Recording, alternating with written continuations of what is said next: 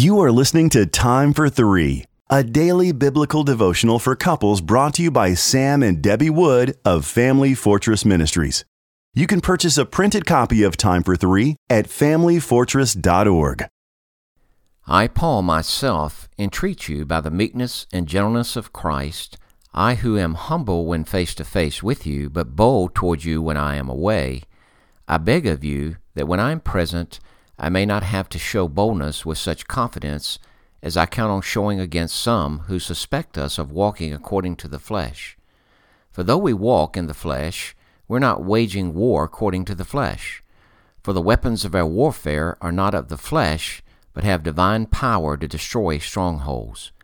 We destroy arguments and every lofty opinion raised against the knowledge of God, and take every thought captive to obey Christ being ready to punish every disobedience when your obedience is complete.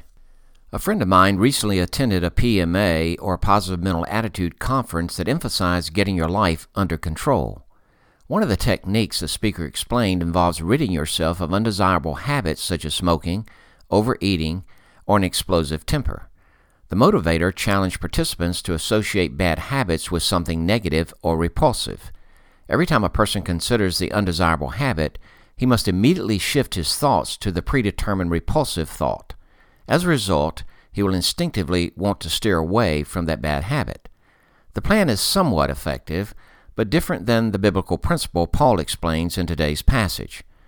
Christians face the same tempting challenges of bad habits as non Christians, but they possess a much more powerful weapon to overcome them. Motivated non Christians depend on human powered mind schemes such as negative association. Christians can depend upon the power of Almighty God. Scripture challenges believers to view all habits with Christ's perspective. Every time a Christian considers a thought, he or she should shift to and then embrace God's point of view on the matter.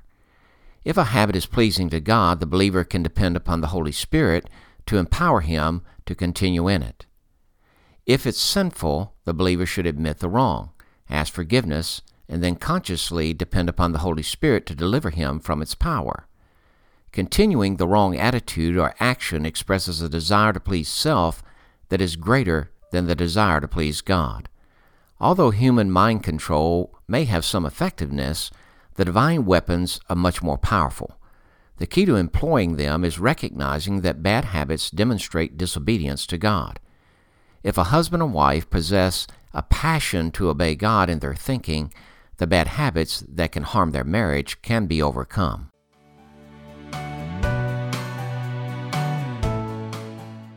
If you are blessed by these daily podcast devotions, please consider joining our ministry team by making a donation of $2 per month on our ministry website at familyfortress.org or on our ministry app. In appreciation of your support, you will receive a free printed copy of our book, What is Marriage? Family Fortress Ministries is a nonprofit focused on enriching families through biblical teaching. More resources are available at familyfortress.org and on the Family Fortress Ministries app, which can be downloaded from the App Store or Google Play. Thank you for your support, and don't forget to subscribe to this podcast.